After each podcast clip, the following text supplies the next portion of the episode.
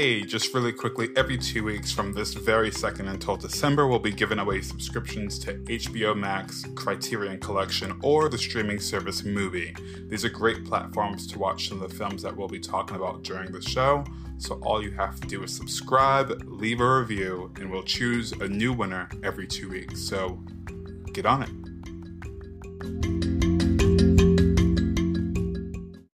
This is Tom Hanks winning an Oscar for his role in Philadelphia. I know also that I should not be doing this.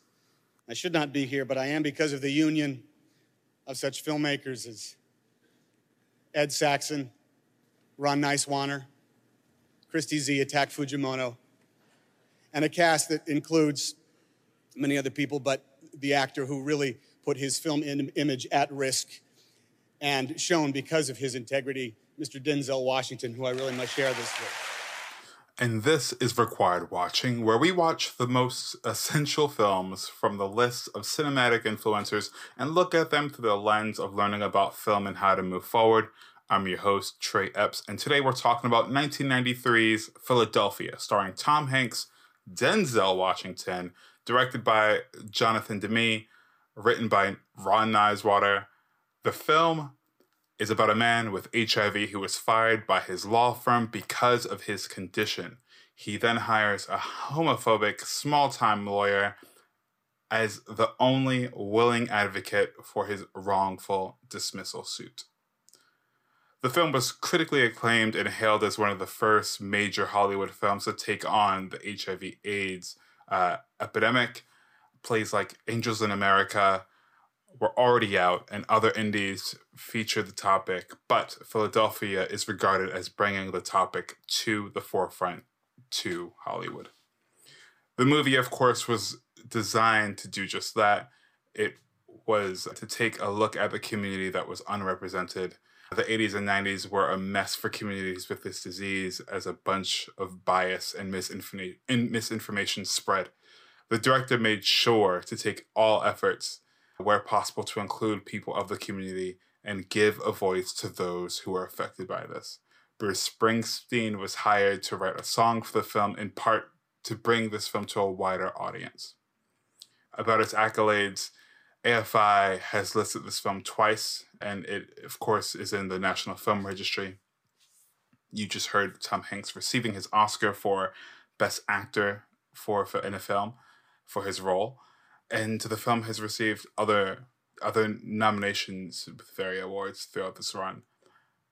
Philadelphia boasts an all-star cast, of course, as you already heard. We have Tom Hanks, who is the star of the film, who was on the rise in, in most recent films at the time. Before this one was A League of Their Own and Sleepless in Seattle. Uh, similarly, Denzel Washington saw success with his most recent films like Mo Better Blues and Malcolm X. The rest of the class include Mary Steenburgen, Antonio Banderas, Shonda Wilson, and Barnsley Whitford. Of course, uh, director Jonathan Demme last directed before this film Silence of the Lambs. The film begins with a battle amongst lawyers. Hanks and Washington's characters go at it. Hanks's character comes out on top taking this victory back to the office where we see him climbing the work ladder and eventually getting a big case. Outside of work, we see him getting sicker and sicker with weight loss and sarcoma lesions. And uh, it isn't until one of the partners notice the lesions uh, that Hank's fortune begins to turn. We find out rather, rather quickly that he is fired when he visits Washington's office up until this exchange, we only know that Washington is known as quote unquote the TV guy for his commercials and is seen passing out cards and soliciting clients to help out the slip and fall type of injuries if you liken it to like a Saul Goodman. His murky character only gets murkier as we realize how homophobic he is, resorting to going to the doctor as soon as Hanks leaves his office after rejecting his plea to represent him. Of course, eventually Washington takes on the case and the evolution of his character really begins. We see how Hanks gets on with his boyfriend, played by Antonio Banderas, and how the case begins to affect Washington. From people hitting on him to thinking that he's he's gay or the like. The courtroom drama eventually comes to a close, not by any dramatic witnesses being called or last minute evidence, but by a jury being rational and awarding Hanks millions. Hank's character dies like many do when they have this illness and the credits roll. If you're looking to start a podcast, the best place to start is Anchor. It's free. The creation tools allow you to record and edit the podcast right from your phone or computer, and Anchor will distribute the podcast for you so you can be heard on Spotify, Apple Podcasts, and many more. Uh, you can make money from your podcast with no minimum listenership, and it's easy to do everything to make a podcast in one place. Download the free Anchor app or go to anchor.fm to get started.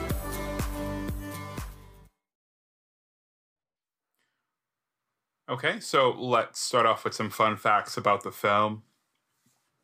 Although Tom Hanks won for Best Actor, Denzel Washington didn't win any awards for this role. In fact, he wasn't nominated for any any awards for this role. I think bar one. And that's a true shame.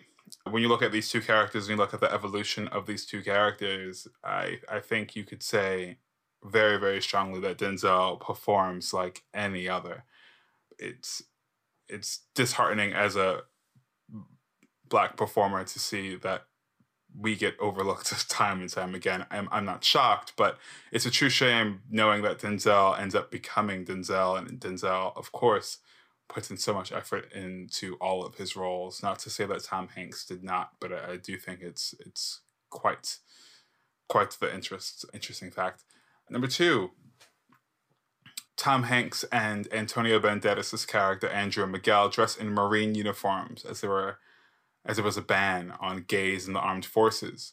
In 1983, Clinton, the president of the United States, Bill Clinton, put out Don't Ask, Don't Tell in place despite his promises to undo the ban. Number three, Miller, which was played by Tom Hanks, was meant to be for a comedian, or excuse me, Miller, who was meant to, oh gosh, Denzel's character of Miller was meant to be a white comedian. So many offers were gone out to different actors that were hot at the time, including John Leguizamo, who turned this movie down for another film that he did. I can't recall which, but this was written written for a, a white comedian, and there is a story. But uh, hey, that's probably a, a better fact than this. But there's a story in which it was turned around because of Denzel Washington's interest, I believe. Last fact is that as of 2020, this is Denzel Washington's last role where he does not play the main actor. I think he certainly saw his worth. I definitely think he went on to play to have many great roles, and I think his his resume speaks for itself. I mean, as does Tom Hanks. There's no shade on anyone's parade around here. Denzel Washington definitely made as many calculated moves when it came to acting as as he could, and I think it, it shows in the things that he released after this. And good for him. I, I yeah, good for him. So, my thoughts on the film. I have many, many memories regarding the film. I remember watching television and seeing Tom Hanks in the hospital bed and asking questions about about the film when my parents were watching it and they explained to me what it was about and I understood what HIV and AIDS was, but it didn't didn't really sink in. I didn't complete the film with them and I watched it with them maybe a year or two later. And then later on in life, I remember having a conversation about acting and being careful about being told to be careful about the roles that you take because you don't want to be seen as someone who you know for instance someone who who's gay someone who's playing this this gay role this homophobic role and being seen as such which i thought was really interesting and really heady for someone who was in middle school doing you know school plays or whatever it was but you know it, the, the the fact of reality is that characters, or excuse me, actors are sometimes held to the characters that they play. I think it's the reason why some people don't get nominated for for awards. They believe that they are that character and therefore they aren't putting in the work to to to to to garnish an award or even a nomination, which I think is a true shame. But I, I was very happy to see this film as an adult, who's someone who's been active in the LGBTQ IA communities. It's I think it's important for me and important for the rest of the world to see films where they showcase unre- underrepresented voices and underrepresented characters. And even now, I, I, I can't tell you a film that is doing what this film is doing now. In the most recent, actually, the, maybe the one is Dallas Buyers Club. Is that the one? Maybe that film had, but anyways, so it's it's really it's really good for me to see something like this, and I think we should all see something like this, which is why this film is required watching for everyone. Filmmakers and non filmmakers, anyone who has two eyeballs, should see this film once as an adult and really look at it through the lens of what we are going through today and look at it through the lens of what other people are going through today.